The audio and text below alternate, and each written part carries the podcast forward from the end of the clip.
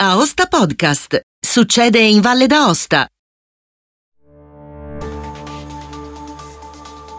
Un cordiale saluto da Angelo Musumarra. In questo podcast potete ascoltare la discussione che si è tenuta in Consiglio Valle nel pomeriggio di giovedì 13 gennaio sulla risoluzione che intendiamo impegnare il governo regionale ad attivare ogni eventuale azione, anche legale, per la tutela dei titolari di partite IVA sui ristori Covid previsti dalla normativa regionale contro eventuali pignoramenti da parte dell'Agenzia delle Entrate, proposta dal vicepresidente dell'Assemblea Paolo Sammaritani, che ha argomentato la questione con l'assessore regionale finanze Carlo Marzi. Buon ascolto. Preso atto della circolare della Ragioneria Generale dello Stato 22 del 29 luglio 2008 che abbiamo citato, nella quale si precisa appunto che determinate somme da liquidarsi da parte di enti pubblici siano esclusi dall'obbligo di verifica dell'esistenza di debiti del beneficiario verso il fisco e che fra queste somme vi sono fra le altre il pagamento di spese concernenti interventi di ordine pubblico, nonché per fronteggiare situazioni di calamità, che ci pare essere quanto vicino alla situazione di cui parliamo, sussidi e provvidenze per maternità, malattie e sostentamento, indennità per inabilità temporanea al lavoro, finanziamenti di progetti aventi scopi umanitari e altri naturalmente perché non è un, un elenco esaustivo, è una circolare interpretativa naturalmente, bisogna andare a guardare lo scopo, no? il contenuto. Preso atto del disposto del decreto legge 209 del 10 dicembre 2021, quando il governo appunto ha approvato una norma di interpretazione autentica con la quale è intervenuto sul tema, stabilendo che l'erogazione degli aiuti Covid non è vincolata dalle disposizioni previste dall'articolo 48 bis del DPR 602 del 73, norma questa che aveva ripreso vigenza, come abbiamo già detto in più occasioni, dal primo settembre quest- dello scorso anno a seguito della mancata proroga delle norme emergenziali che avevano sospeso la procedura di pignoramento diretto Ricordato che la norma di cui l'articolo 9 della legge regionale 15-2021 esplicita testualmente che gli indennizi in questione sono erogati allo scopo di permettere ai beneficiari di fare fronte, e qui citiamo testualmente, testualmente alle esigenze di liquidità necessarie a assicurare la continuità operativa e che pertanto la razza della norma è perfettamente identica a quella che ha ispirato l'erogazione di benefici da parte dello Stato ed evidenzia anche un interesse di ordine pubblico a consentire la continuità aziendale di soggetti costretti a chiudere o rallentare la propria operatività da provvedimenti coercitivi del governo nazionale, considerato che anche in via di interpretazione sia analogica che teleologica deve ritenersi l'evidente identità fra i contributi statali erogati ai sensi della legge nazionale 69-2021 e quelli di conseguenza di quella legge regionale 15-2021, Preso atto altresì che i dati forniti dall'assessore testimoniano l'incameramento da parte dell'Agenzia delle Entrate di un importo pari a 1.252.000 euro spettanti a 133 soggetti beneficiari, quindi 133 partite IVA regionali, per una somma media incamerata di euro 9.416, ritenuto che detta somma sia, sia, stata indebitamente incamerata dall'Agenzia delle Entrate, non essendo tali somme pignorabili ai sensi dell'articolo 48 bis di PR 602 il Consiglio regionale impegnerebbe con questa, con questa eh, eh, risoluzione il governo regionale a disporre che in caso di future liquidazioni di somme a titolo di indennizzo ai sensi dell'articolo 9 legge regionale 15-2021 gli uffici competenti non procedano alla comunicazione dell'articolo 48 bis di PR 602-73 in forza appunto di quella circolare interpretativa della ragioneria dello Stato. Impegna altresì il governo regionale a disporre attraverso i propri legali la partecipazione a eventuali giudizi di opposizione al pignoramento promossi da beneficiari degli indennizi e pendenti davanti all'autorità giudiziaria. Sappiamo che ce ne sono, sappiamo anche che il giudice di Aosta ha, eh, in opposizione a un'esecuzione ha sospeso per 120 giorni uno di questi ignoramenti, appunto, quindi con cui l'agenzia voleva impossessarsi di queste somme per poi disporre, questa è la fase cautelare naturalmente, per poi disporre che il giudizio prosegua davanti al giudice di merito, ma intanto ha sospeso sostenendo nell'ordinanza che io ho letto che, fra, che sostanzialmente appunto c'è identità di fini e di scopi fra la legge nazionale che aveva disposto la sospensione di questo articolo e la legge regionale di cui stiamo parlando, quindi che lo scopo è lo stesso e quindi pare corretto che eh, sostenere l'impegnabilità. Quindi noi con questa impegnativa chiediamo che gli uffici legali della, della Regione partecipino a questi giudizi di opposizione, in cui peraltro sono già parte, perché il, il, la Regione ha la veste di terzo pignorato, quindi sostanzialmente in questi casi la Regione invece che essere passiva o inerte, come finora è stata, secondo noi colpevolmente, deve diventare parte attiva per sostenere le posizioni, quindi una posizione ad adiuvandum appunto del, dell'opponente, quindi del privato che si oppone al pignoramento dell'Agenzia delle Entrate. Impegna poi il governo regionale attra- anche attraverso l'ufficio legale regionale a avviare delle interlocuzioni e le eventuali necessarie successive azioni nei confronti dell'Agenzia delle Entrate per ottenere la restituzione delle somme indebitamente incamerate e a procedere alla loro liquidazione ai soggetti beneficiari. Sappiamo si tratta sicuramente di un'azione eh, abbastanza ardua, anche perché abbiamo a che fare con un soggetto che molto spesso è un po' un muro di gomma, ma eh, purtroppo oh, bisogna agire in queste condizioni e bisogna avere il coraggio di farlo poi vedremo cosa succederà, ma abbiamo degli, degli ottimi legali al nostro servizio, quindi è giusto che lo, li, li, si utilizzi per cercare di tutelare i nostri cittadini. Impegna poi il governo regionale a avviare le necessarie interlocuzioni col governo centrale, quindi prima abbiamo messo una impegnativa più tecnica, dopo anche una di tipo politico, anche attraverso i nostri parlamentari, al fine di sancire con chiarezza l'assoluta identità fra gli indennizi Covid-19 di provenienza nazionale e quelli di provenienza regionale, ci sembra più che logico, e quindi la conseguente impignorabilità dei medesimi e disporre la restituzione agli aventi diritto delle somme debitamente incamerate dal fisco senza possibilità di compensazioni, chiaramente, perché appunto altrimenti eh, caderebbero comunque nel nulla. Allora, io in, innanzitutto sono lieto che eh, un tema a cui questa amministrazione, ma in realtà io penso che tutto il Consiglio, visto che è la terza volta che trattiamo il tema, dal 4 di novembre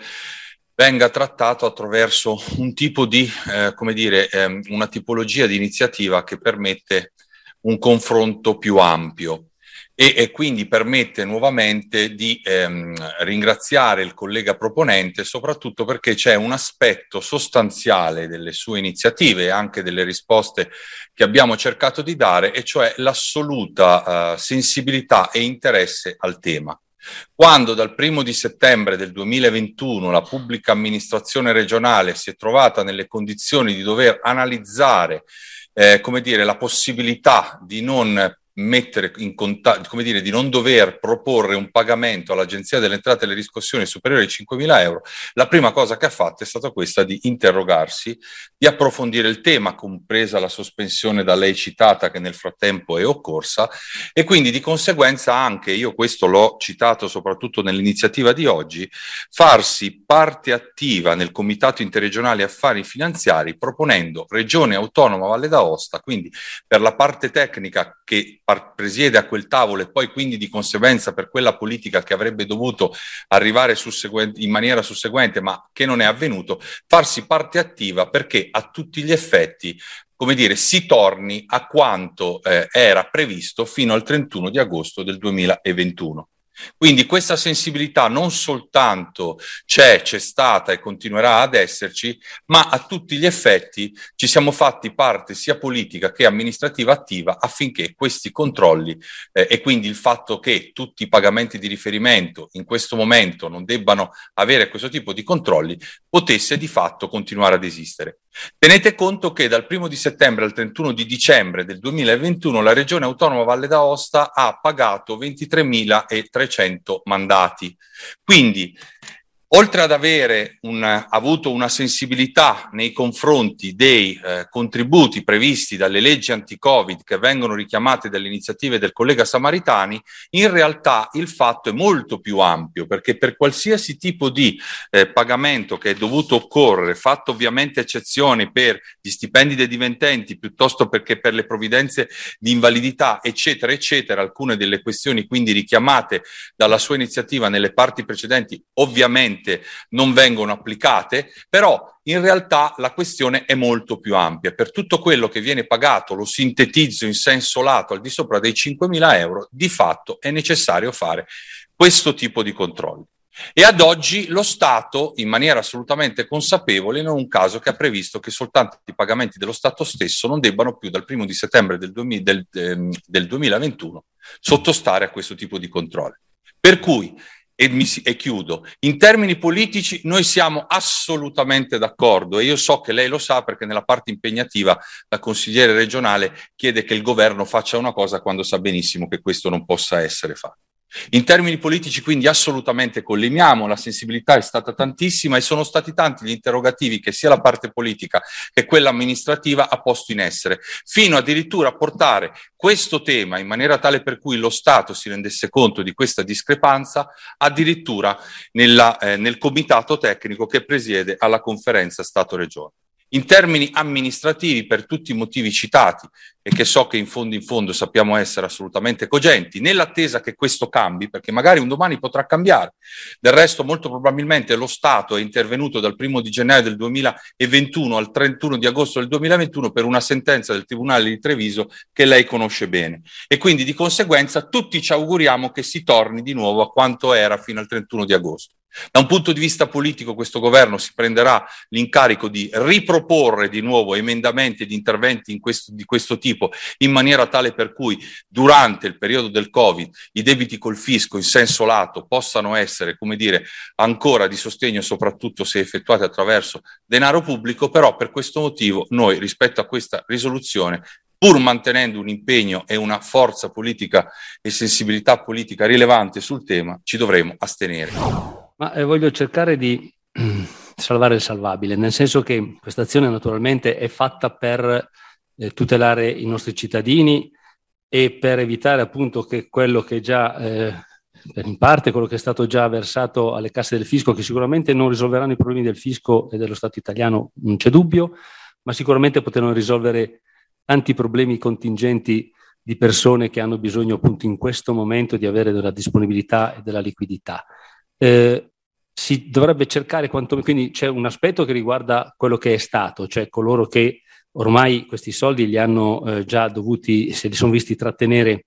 da, dall'Agenzia delle Entrate e eh, quegli altri che invece probabilmente possono trovarsi ancora in questa situazione e rischiare, eh, primo fra tutti, quello, quel, il soggetto di cui dicevo, eh, per cui c'è un, un contenzioso in corso. Quindi ehm, gli aspetti politici naturalmente credo che siano accettabili, nel senso che eh, risalgo l'impegnativa all'incontrario, se, se, mi consente, cioè partendo dalla parte politica c'è il, la quarta, l'ultima, quella di impegnare eh, il governo regionale alle interlocuzioni, credo che quello sarebbe eh, quindi accettabile, immagino, eh, da parte del governo. Eh, lo stesso credo che si possa fare a proposito delle, delle impegnative che, eh, a salire, nel senso che la terza, che riguarda un'interlocuzione con l'Agenzia delle Entrate che probabilmente, ho già accennato in presentazione, non avranno dei grandi esiti, però potrebbe sempre essere comunque segno di, una, eh, di un interessamento concreto e di una, di una fattiva partecipazione del, del, della Regione a, alle problematiche dei propri cittadini. Questo mi sembra doveroso. Eh, la seconda invece, quella di disporre attraverso i propri legali la partecipazione ai giudizi, questo naturalmente, come dico, è, è, è gratis, nel senso che eh, l'ufficio legale ce l'abbiamo, sa lavorare, è parte già di quei procedimenti perché in caso di pignoramenti è il terzo pignorato, quindi deve soltanto presentarsi in tribunale invece che fare la solita dichiarazione in cui dice sì, devo liquidare X a, perso- a questa persona e quindi eh, si va in tribunale solo con quella. No, si può andare anche in tribunale partecipando fattivamente all'udienza e, di, e dire secondo noi queste somme, anche secondo noi, non sono pignorabili. Poi sia lei giudice a stabilire, perché qui il concetto è che se i giudici poi arriveranno a sancire questo, avremo un grosso vantaggio per i nostri cittadini.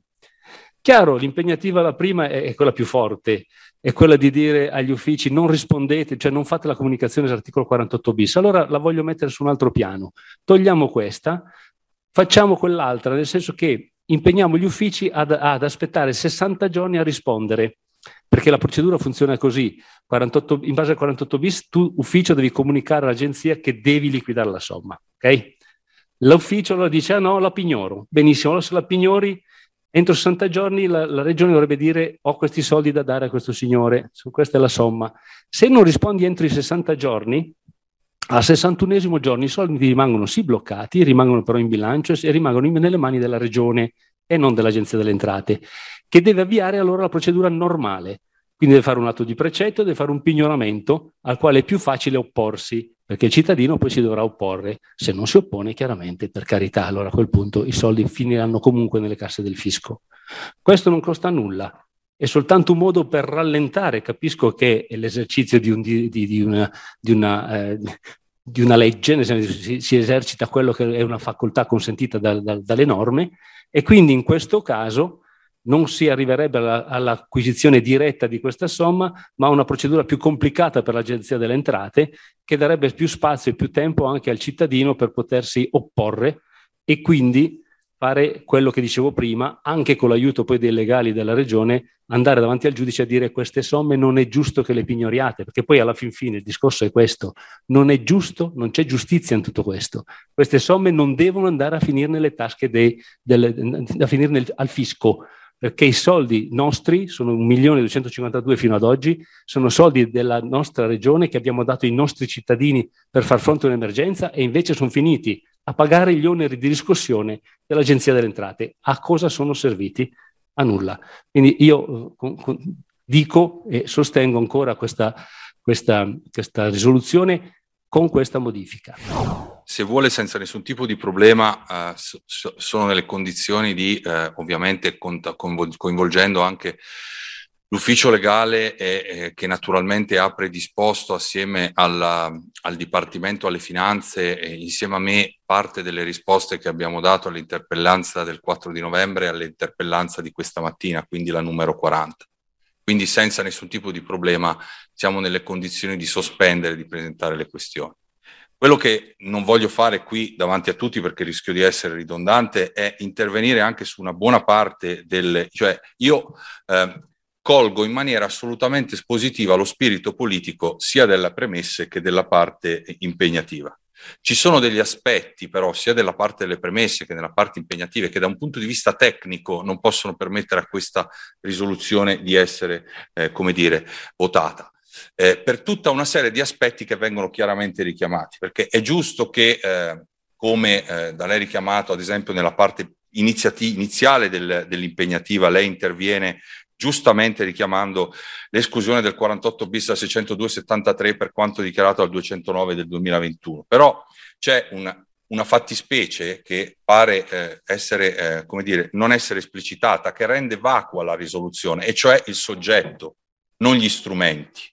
Gli strumenti, anche se nel frattempo il Tribunale di Treviso si è chiaramente espresso rispetto al fatto che, e eh, cito testualmente se vuole, questi contributi non hanno valore assistenziale, ma eventualmente valgono a compensare una parte del reddito perso a seguito del periodo di emergenza sanitaria, devono considerarsi quindi liberamente pignorabili ed assegnabili. Stiamo parlando del 34 del 2020 che ha come titolo eh, le misure urgenti in maniera di salute, sostegno e lavoro all'economia, nonché di politiche sociali connesse all'emergenza epidemiologica da Covid-19, per cui il tema è quello che come dire, è un pochettino più aggiornato rispetto alla circolare dell'Agenzia della Ragioneria Generale dello Stato del 2008 che giustamente è citata nelle premesse. L'oggetto del contendere fondamentale sta però che eh, il soggetto per il quale, quindi non gli strumenti che vengono utilizzati in tal senso, è l'Agenzia delle Entrate e questo riguarda anche la parte numero 4 dell'impegnativa della risoluzione, nel senso che giustamente vengono individuati gli strumenti e quindi il fatto di intervenire con questo tipo di contributi e rendendoli non pignorabili e sequestrabili, questo vale. Il, soggetto, il, problema è che lo Stato dal primo di gennaio del 2021 ha voluto chiaramente individuare come soggetto al quale non si applica l'applicazione del 48 bis del 602 e 73 solo ed esclusivamente l'Agenzia delle Entrate, per cui se stesso. Questa scelta è una scelta che di fatto esclude tutte le regioni, per cui seppur il tema della risoluzione risulta essere assolutamente politicamente valido e noi lo condividiamo in termini di atto che si può votare, soprattutto perché di fatto fa sì che il come dire, consiglio impegni il governo, che poi dopo non si troverebbe nella condizione di poter applicare, per cui si dovrebbe intervenire con una sorta di votazione nominale dove di fatto io mi asterrei perché per i motivi che ho appena finito di dichiarare risulta essere impossibile fare questo. Però la sensibilità politica di riferimento deve essere assolutamente mantenuta, tant'è che ho dimostrato che la Regione Autonoma Valle d'Aosta è stata la prima a fare in modo che lo Stato si renda conto che questa cosa va assolutamente migliorata. Aggiungo un tema ed è un tema rilevante che io ho chiaramente esplicitato. Stiamo parlando di debiti nei confronti del fisco iscritti al ruolo che quasi nella loro totalità sono antecedenti alla fase Covid. Per cui apriamo anche un tema in termini fiscali che però come mi è stato fatto notare, quindi poi dopo mi taccio, rischierebbe non soltanto di trasformare il Consiglio regionale in un, come dire, in un, in un um, tribunale, ma addirittura in una sorta di commissione tributaria. Quindi io veramente ritengo che a tutela di tutti e soprattutto per fare in modo che si possa intervenire con gli strumenti che ci sono dati, si possa, eh, come dire, astenersi dal votare questa iniziativa. Ho voluto essere preciso per dare la sensazione di apprezzamento anche della sensibilità espressa con una risoluzione, ma è davvero non possibile votarla in termini tecnici. Capisco, la questione è anche un po' tecnica, anzi decisamente tecnica, quindi posso immaginare che ci sia una sorta di eh, timore qualche volta nel, nell'assumere certi, certi, impegni, però il fatto di eh, esercitare, era per questo che volevo confrontarmi tecnicamente con qualcuno eh, negli uffici, nel senso che il fatto di esercitare un diritto che abbiamo grazie alla procedura che è prevista, cioè di non rispondere nei 60 giorni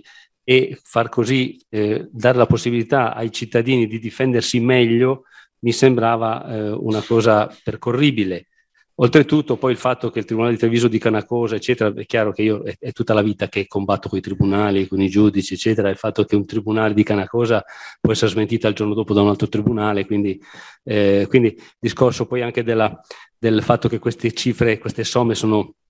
spesso pregresse, certo ci sono anche gli argomenti contrari, c'è anche gente che ha dei contenziosi aperti su quelle somme e si vede portare via i soldi, quindi pagare coattivamente un, un debito che magari lui sta contestando